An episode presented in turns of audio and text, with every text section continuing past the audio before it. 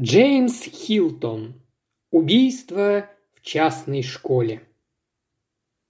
Глава первая. Странное происшествие в Дортуаре.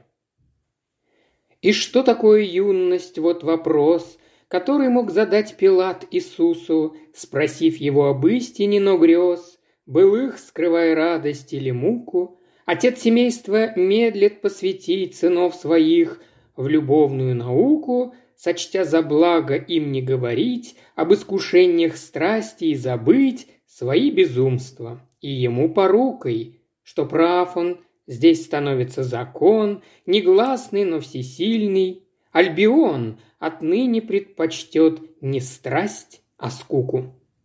Вот что вышло после настойчивых стараний из-под пера Колина Ревела пасмурным декабрьским утром 1927 года – в его квартире на Айлингтон.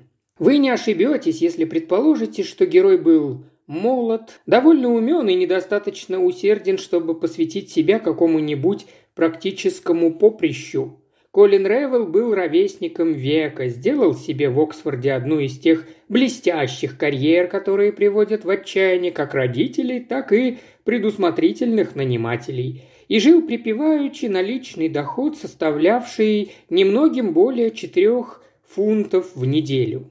Добавим еще, что он был единственным ребенком, родители его умерли, а родственники являли собой обычный набор из отставных полковников и чайных плантаторов, которые наблюдали за ним из своих цитаделей в Челтенхэме с отнюдь не большим интересом, чем он за ними. Окна его скромного жилища на первом этаже выходили на довольно запущенную улочку в нескольких минутах ходьбы от э, Каледонского рынка. Время приближалось к полудню, на столе перед ним стояли остатки завтрака. Его пурпурный халат и черная шелковая пижама забавно контрастировали с обстановкой комнаты, которую он решил сохранить нетронутой, восхитившись ее почтенным викторианским стилем. Конечно, это было позерство, но чего не сделаешь ради смеха. Домовладелица миссис Хьюстон находила своего жильца немного странным, но поскольку платил он исправно и, по-видимому, нисколько не возражал против набегов на его джин, она была им вполне довольна. Джин был целебным снадобьем, который Ревил, сочинив станции, подкреплял свои истощенные силы. Все его друзья были осведомлены, что помимо литературных статей для ученых-еженедельников – он работал над объемистым сатирическим эпосом, взяв за образец Дон Жуана и решившись написать его тем же размером. Первые наброски он сделал еще будучи на последнем курсе Оксфорда, и к моменту начала нашей истории поэме недоставало всего двух вещей – продолжения и издателя. Часы где-то поблизости принялись э, вызванивать полдень, взвыли фабричные гудки – из начальной школы напротив стайками выбегали ребятишки. Почтальон, углядев в полуподвале хлопотавшую на кухне миссис Хьюстон, спустился по ступенькам и вручил ей три письма с напутствием «Все для вашего молодого джентльмена». Минуты позже молодой джентльмен уже вскрывал их. В одной была возвратившаяся из Daily Mail статья, оказавшаяся им, конечно же, не по зубам, как он объяснил себе в утешение а в другом счет от оксфордского портного, знаменитого в равной степени своими высокими ценами и долгосрочными кредитами. А в третьем было следующее. Оукингтонская школа. 15 декабря 1927 год. Дорогой мистер Ревел, не думаю, что мы когда-либо встречались, но поскольку вы выпускник нашей школы, а я ее нынешний директор, надеюсь, мы можем обойтись без церемоний. Некоторое время назад мой друг Симмонс из Оксфорда упомянул вас как искусного разгадчика таинственных историй, а так как в Оукингтоне сейчас, кажется, происходит нечто подобное, я взял на себя смелость обратиться к вам за помощью. Не могли бы вы провести у нас ближайшие выходные – Буду рад оказать вам гостеприимство, к тому же в понедельник состоится финальный футбольный матч на первенство школы, если вас это интересует. Искренне ваш Роберт Роузвир. По скриптум. Завтра в 14.30 от вокзала Кингс-Кросс отправляется удобный поезд. Прихватите смокинг. С минуту Ревел переваривал послание, запивая его горячительной смесью из джина и вермута. У него мелькнула мысль, что, будь эта ситуация описана в романе, читатель нахмурился бы и присвистнул. Несмотря на то, что Ревел любил получать приглашения на выходные и даже привык к ним, директор Оукингтонской школы вряд ли был фигурой сколько-нибудь для него привлекательной – он недолюбливал учителей, как не любил встречаться и с родственниками, поскольку встречи эти носили какой-то вынужденно-сентиментальный характер. Поэтому то, что он прочел, не могло не вызвать в нем раздражения. Однако письмо было достаточно любопытным, чтобы, после мгновения инстинктивной неприязни, зародить в нем слабые ростки интереса. Во многих отношениях это было письмо, которое трудно было ожидать от педагога.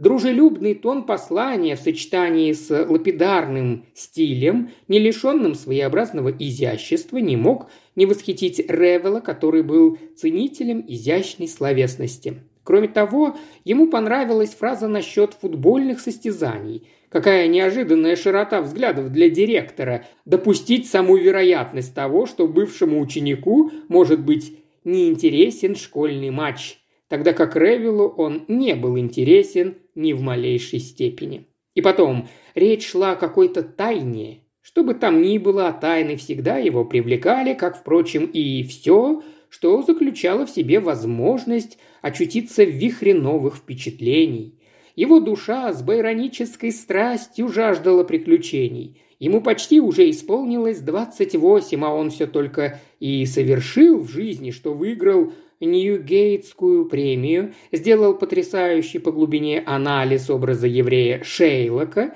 из «Венецианского купца» в постановке Оксфордского университетского театра, опубликовал роман, был представлен мистеру Т.П. О'Коннору и неожиданно заполучил лишнюю десятку, сочинив последнюю строчку Лимерика о чьей-то жевательной резинке. Что касается того небольшого дела в Оксфорде, то, признаться, ему льстило, что о нем до сих пор помнят. Тогда из университетской библиотеки пропал довольно ценный манускрипт, и, взяв на себя бремя сыскной работы, он преуспел и обнаружил пропажу. Поскольку дело затрагивало честь одного из членов Совета, его, естественно, замяли. Однако Ревел получил свою долю комплиментов, превозносивших многогранность его натуры, способный одним махом преодолеть пропасть между Шейлоком и Шерлоком. Но что окончательно склонило чашу весов в пользу поездки, так это последние слова постскриптума «Прихватите смокинг». Они изобличали, решил он, редкую птицу директора школы, который одновременно был человеком светским. Смокинг. Это обещало хорошую еду, может быть, даже хорошее вино, а Ревил питал слабость и к тому, и к другому.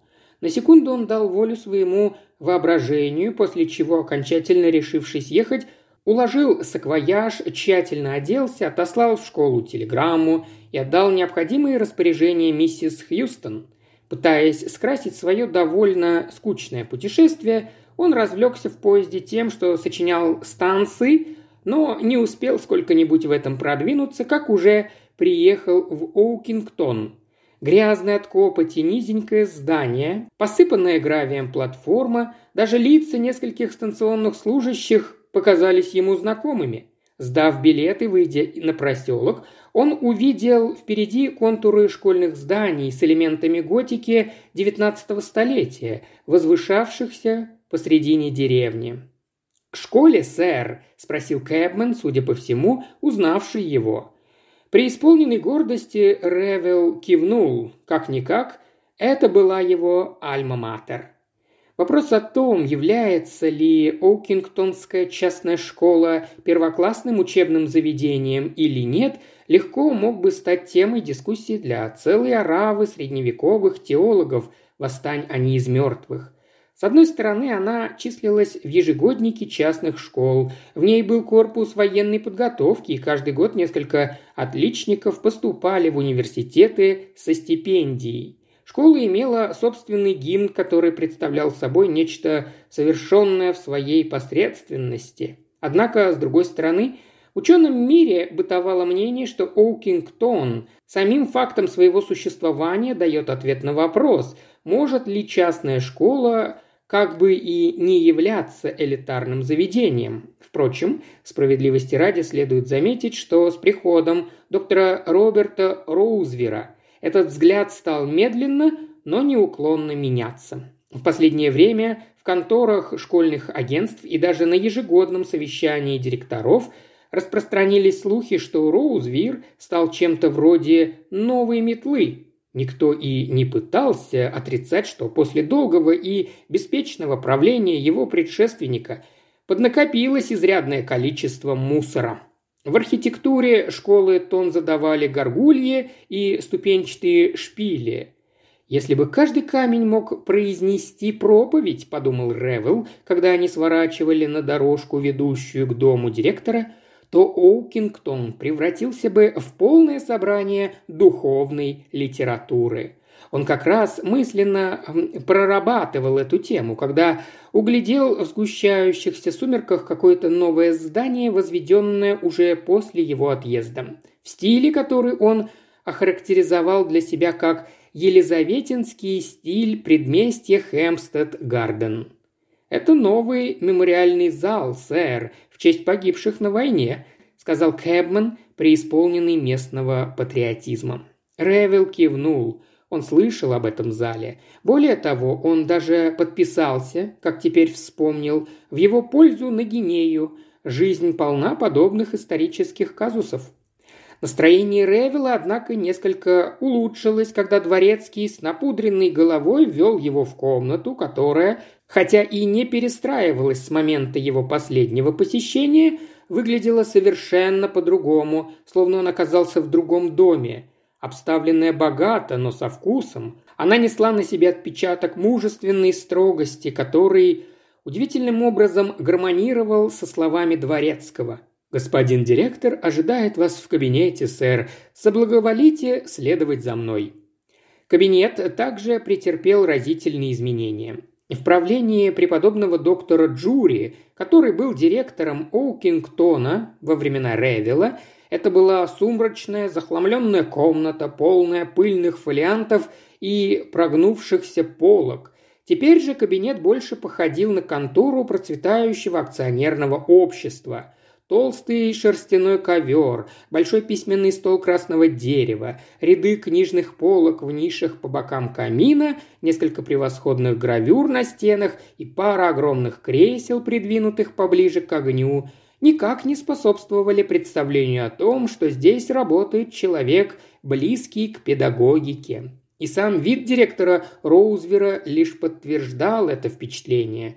Это был высокий мужчина, шесть футов слишком, с прямой спиной и внушительным видом. Густые, серебристо-седые волосы обрамляли спокойное волевое лицо, на котором, однако, когда он обменялся с Тревелом энергичным рукопожатием, заиграла обворожительная сердечная улыбка.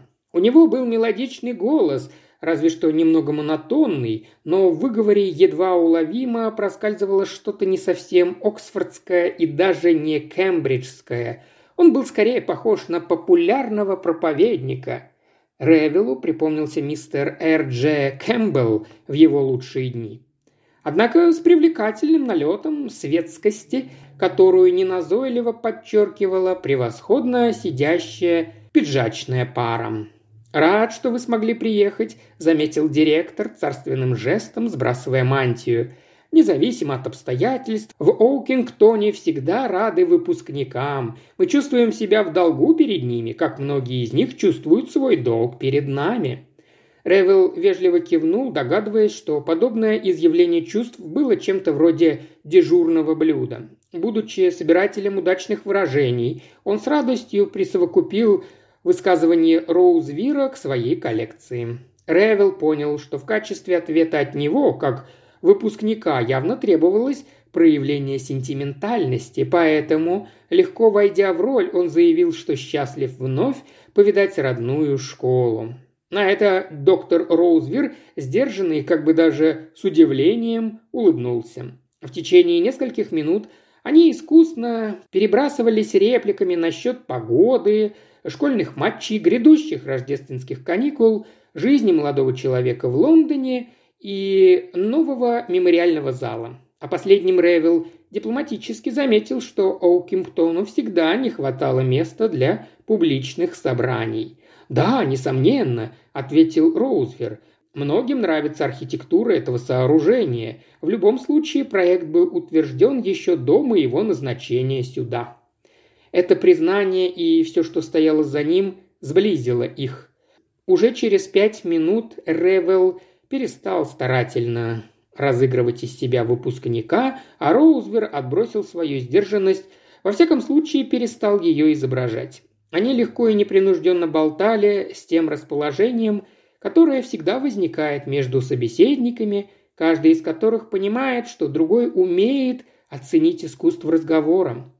К обеду Ревел почти перестал изумляться. Примила обставленная спальня с примыкающей к ней ванной, оборудованный по последнему слову техники, его смокинг, аккуратно, складочка к складочке, расположенный на кровати, спрятавшаяся между простынями электрическая грелка, все усиливало ощущение физического и душевного комфорта.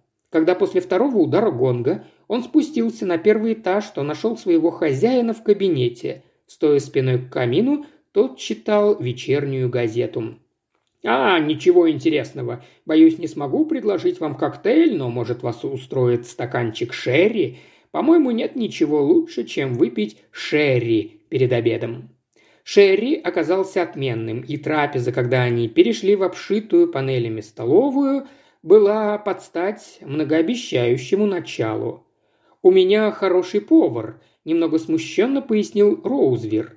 Однако отличный портвейн и поданный в круглых бокалах коньяк «Наполеон», который они по предложению Роузвера не спеша попивали после обеда в кабинете, вряд ли можно было отнести к заслугам хорошего повара.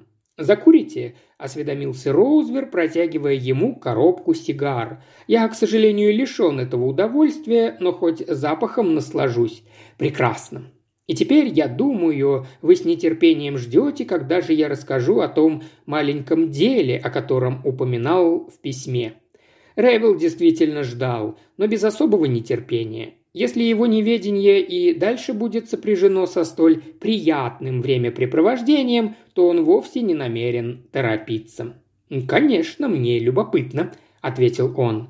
«Мое письмо наверняка удивило вас. Не скрою, я был немного обескуражен им. Вот именно. Роузвер, казалось, был доволен ответом. То же самое, мой дорогой мальчик, я могу сказать о себе. Я обескуражен. Почувствовав укол живого интереса, Ревел внимательно посмотрел на директора. Слова «дорогой мальчик» были сказаны с неожиданно изменившейся интонацией так, Словно прикрываясь маской вежливой благожелательности, пожилой человек взывал к состраданию более молодого. «Надеюсь, что смогу помочь вам, сэр», – просто ответил Ревел. «Я тоже надеюсь на это, хотя боюсь, что дело покажется вам настолько фантастическим, что вы не захотите даже обсуждать его. Наверное, лучше в общих чертах изложить вам, что к чему. К счастью, это не слишком сложно. Речь идет о чрезвычайно печальном и горестном происшествии, которое случилось в школе в начале этого учебного года. Он подождал, словно ожидая Тревела каких-нибудь комментариев, затем продолжил. «У нас учился мальчик по имени Роберт Маршалл, младший брат нашего старосты. Самый старший из братьев, кажется, Генри, учился вместе с вами. Вы знали его?» «Почти нет». «Ясно. Он погиб в последние дни войны, трагически, поскольку ему еще не было 19 и его не имели права посылать на передовую. Его смерть была таким ударом для родителей, что они оба за пару лет сошли в могилу. Остались два брата, Роберт и Уилбрэм. Они поступили к нам из приготовительной школы, обычным путем и в соответствующем возрасте. Милые мальчики без особых талантов, но хорошо воспитанные. Они стали настоящей гордостью школы. Уилбрэм, как я уже говорил, теперь наш староста, серьезный юноша, очень спортивный, пользуется большим авторитетом среди учеников. Будущим летом он закончит школу и наверняка поступит в Оксфорд – Средства, к счастью, у них неограниченные. Однако ближе к делу. Около трех месяцев назад его младший брат Роберт стал жертвой весьма странного несчастного случая. Ночью на него в спальне упал тяжелый газовый светильник, убив его на месте. «О, Господи!» До сих пор, внимавший рассказу как бы сквозь дрему, Ревел весь обратился вслух. Некоторые лондонские газеты писали об этом, продолжал Роузвер. Не знаю, попадалось ли вам что-нибудь на глаза. Нет, кажется. Тогда, я думаю, для начала вам лучше всего прочитать отчет о следствии. Оно довольно подробно освещалось в местной газете. Роузвер вытащил из кармана бумажник и вынул из него сложенную газетную вырезку. «Можете не торопиться», – заметил он, протягивая ее Ревелу. «И не забывайте, что все это произошло три месяца назад». Заметка занимала полторы колонки, и Ревел, быстро проглядев ее, ухватил следующие основные моменты. Несчастный случай произошел в первую ночь осеннего семестра с воскресенья на понедельник. О трагическом происшествии узнали только утром, когда ученик по имени Марч – Проснувшийся раньше других поднял тревогу. Упавший газовый светильник был тяжелый, старомодной штуковиной в форме перевернутой буквы «Т». Точно такие же светильники были подвешены в два ряда по всей длине спальни. В точке соединения горизонтальных и вертикальных секций снизу к ним прикреплялся бронзовый наконечник, выполнявший, очевидно, чисто декоративную роль. Голова маршала, судя по всему, находилась как раз под таким наконечником, и когда эта громада сорвалась, она пронзила голову бедного мальчика, будто многопудовая стрела. Никто из опрошенных свидетелей не дал сколько-нибудь толковых показаний. Старый школьный врач по фамилии Мерчистон рассказал, что его вызвали в семь часов утра осмотреть тело. Смерть, на его взгляд, наступила мгновенно вследствие перелома костей черепа. Несчастье, скорее всего, произошло 5-8 часов тому назад. Пойти дальше в своих предположениях он не рискнул. Воспитатель мистер Т. Б. Эллингтон в основном описывал расположение собственного дома, который примыкал к школьному корпусу, где находились спальни, но совершенно с ним не сообщался. Как оказалось, он был не только воспитателем маршала, но и его двоюродным братом. Мистер Эллингтон имел обыкновение обходить спальни в 10 часов вечера и выключать свет. В тот воскресный вечер все шло своим чередом. Он не заметил ничего странного. Светильники были в полной исправности. Пожелав мальчикам спокойной ночи, он еще некоторое время работал в своей комнате рядом со спальней, а затем вернулся домой. К тому моменту, как он лег в постель, было никак не меньше часа ночи, поскольку он успел проштамповать все листки для контрольных семестровых работ. Он уверял, что ничего не слышал, сидя у себя в комнате, и понятия не имел о случившемся, пока в седьмом часу к нему не прибежал Марч и не рассказал, что произошло. Он тут же бросился в спальню и обнаружил маршала уже мертвым – Сорвавшийся или сорванный с потолка, светильник лежал поперек кровати, в том же положении, в каком, судя по всему, находился после падения. Эллингтон был слишком потрясен, чтобы внимательно его разглядеть. В спальне ощущался сильный запах газа, поэтому он послал одного из ребят перекрыть трубу, другого мальчика он послал за директором. Затем показания давали школьники, включая тех двоих, что спали рядом с маршалом. Ни один из них ночью ничего не слышал. Они утверждали, что крепко спят, и их нелегко разбудить. Некоторое оживление внесли в расследование показания мистера Джона Транстола, главного инженера местной газовой компании. По его словам, получив по телефону сообщение о случившемся, он немедленно прибыл в школу и произвел осмотр – Осветительная система была очень старой, того устройства, которое в наши дни уже не используется. У самого потолка он обнаружил в трубе большую трещину. Она наверняка и послужила причиной аварии. Такие трещины возникают иногда в трубах, прослуживших многие годы, особенно если они подвергаются дополнительным нагрузкам. Допрошенный свидетелем на этот счет, он признался, что помнит о другом происшествии со светильниками в школе, когда труба оторвалась, потому что дети раскачивались на ней. Следующим давал показания доктор Роузвер, если это можно назвать показаниями. Следователь великодушно позволил ему сказать о погибшем мальчике несколько добрых слов и выразить соболезнование его родным. После этой преамбулы Роузвер перешел к сообщению практического характера о том, что руководство школы уже отдало распоряжение о полном переоборудовании осветительной системы в электрическую. Также он брал на себя ответственность заявить, поскольку тема была затронута, что, насколько ему известно, в школе не было ни одного случая, чтобы ученики раскачивались на трубах. Эпизод, на который ссылался как на вероятный прецедент один из свидетелей, произошел по вине мойщика окон. По неосторожности он задел трубу лестницей. Как директор он полагает необходимым уточнить это в интересах школы. На этом следствие закончилось, присяжные, даже не удаляясь на совещание, вынесли окончательный вердикт – смерть в результате несчастного случая. Роузвер в молчании дожидался, пока Ревел дочитает до конца, после чего, подавшись немного вперед в своем кресле, он вопросительно кашлянул. «Ну, что вы об этом думаете?» Ревел возвратил ему вырезку.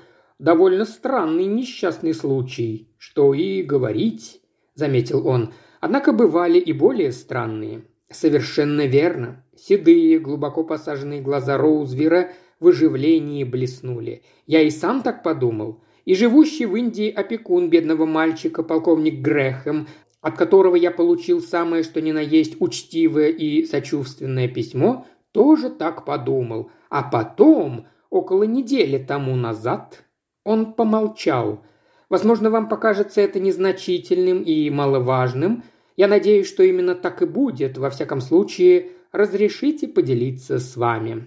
Окутанный сигарным дымом Ревел ободряюще кивнул, Роузвер продолжил. «На прошлой неделе я получил от полковника Грэхэма письмо. Второе письмо. Он предлагает, чтобы мистер Эллингтон, как воспитатель и кузен бедного мальчика, взял на себя заботу о его личном имуществе, пока сам полковник не вернется из Индии, предположительно через полгода. Я, естественно, ожидал указаний на этот счет и заранее собрал все вещи в одном месте. Просматривая их перед тем, как передать Эллингтону, я, не буду долго морочить вам голову, наткнулся на это – Тут он извлек из бумажника другой листок бумаги. Нашел между страницами в учебнике алгебры. Это был листок почтовой бумаги с шапкой из завитушек и надписью «Оукингтон». Сверху стояла дата 13 сентября 1927 года, а под ней аккуратными печатными буквами было выведено следующее. Если со мной что-нибудь случится, я завещаю все свое имущество моему брату Уилбрему, кроме спортивного велосипеда, который я оставляю Джонсу Терциусу. Роберт Маршалл. После небольшой паузы Ревел, все так же не говоря ни слова, протянул листок обратно. Роузвер продолжал. «Вы, конечно, можете себе представить мои чувства, когда я обнаружил это послание. Во мне возникло, не скажу, что подозрение, но некоторого рода, да, некоторого рода озадаченность. Меня смутила мысль, что в день своей смерти мальчик думал о возможной гибели. Ревел кивнул. «Спортивный велосипед, полагаю, имелся?» «Конечно, и Роберт действительно дружил с Джонсом. Все это я проверил. Мне не удалось раздобыть еще что-нибудь, написанное его рукой для сравнения, но подпись кажется вполне похожей. Он сжал подлокотники кресла и, заметно волнуясь, добавил. Убежден, что это чистое совпадение. Я ни в коем случае не хочу внушить вам мысль, будто за этим что-то кроется». Ревел снова кивнул, но на сей раз с интересом вглядываясь в собеседника. «Так чего же вы хотите от меня?» – спросил он. «Ничего определенного, поверьте мне, абсолютно ничего. Просто возьмите на себя труд в течение нескольких дней понаблюдать, если можно так выразиться, за всем, что здесь происходит. Перед вами факты, которые я изложил, они рисуют нам ситуацию, которая, согласитесь, требует по причине своего весьма странного характера повышенного внимания. Оцените все происходящее со своей точки зрения и скажите, что вы об этом думаете. Вот единственное, чего мне хотелось бы. Но, сэр, вы, надеюсь, не подозреваете? Я никого и ни в чем не подозреваю, мой дорогой мальчик.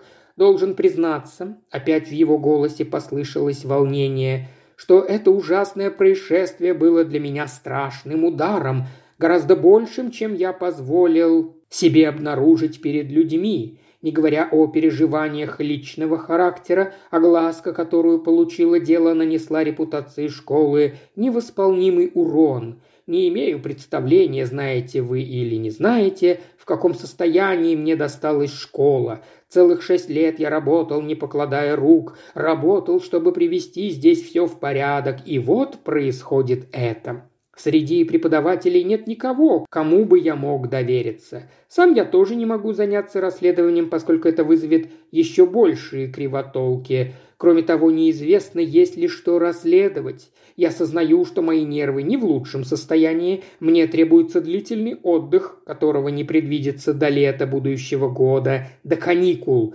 Я вижу, вы страшно заинтригованы моим рассказом, и неудивительно, все это звучит достаточно абсурдным. Признаюсь, сэр, что не нахожу даже малейшего намека на улики, за которые можно было бы зацепиться. Конечно, не находите, да их и нет, я полагаю. И все-таки меня не оставляет в покое этот маленький демон любопытства. Почему тем воскресным вечером мальчик думал о смерти? Кто может сказать, такие совпадения случаются, а в самой записке нет ничего примечательного, просто дурацкая выходка. Я и сам мог написать такое после службы в воскресный вечер, когда больше нечем заняться. Возможно, ваши слова проливают бальзам на мою душу. Тем не менее, вы ведь не откажетесь выполнить мою неожиданную и, наверное, довольно нелепую просьбу – Разумеется, нет, если вы этого действительно хотите. Отлично. Видите ли, вы идеально подходите для этого задания. У вас есть все основания быть моим гостем, как-никак бывший ученик, к тому же достигший известности. Вы можете запросто беседовать и с мальчиками, и с преподавателями, и ни у кого не возникнет мысли усомниться в ваших э, честных намерениях. Никто, конечно, не знает и не должен знать об истинных причинах вашего пребывания здесь. Вы меня понимаете? Да, конечно. Тогда я вверяю дело в ваши руки. Я слышал восторженные отзывы о вашей работе в связи с неким прискорбным событием в Оксфорде, мой дорогой Ревел. Надеюсь, что наш случай окажется не таким трудным. Полагаю, вы жили в школе, когда учились? «Да, прекрасно. Это удобный предлог для того, чтобы встретиться с Эллингтоном. Я упомянул ему о вашем визите. Он предположил, что, возможно, вы захотите с ним на утро позавтракать. Буду рад. Скорее всего, он попозже зайдет, чтобы увидеться с вами. Еще сигару. Ради бога, не стесняйтесь. Вы, кстати, не интересуетесь гравюрами? У меня есть пара великолепных экземпляров. Ревел понял, что обсуждение на время закончено и не мог с восхищением не отметить ту легкость, с которой его собеседник перешел на прежний тон. В каком бы состоянии ни были его нервы, он умел владеть собой. Около часа они проболтали на самые разные темы. Роузвер показал себя человеком широчайших интересов, для которого истинное удовольствие – обменяться взглядами с представителем молодого поколения. При этом в его высказываниях не чувствовалось ни тени превосходства или снисходительности. Когда Ревел принялся рассказывать ему о своих литературных занятиях и эпической поэме на манер Дон Жуана, Роузвер весь обратился вслух с каждой минутой он все больше нравился Ревелу. Казалось, что предшествующий серьезный разговор был какой-то странной прелюдией к установившейся между ними душевной близости. Ближе к десяти подошел Эллингтон и был представлен Ревелу.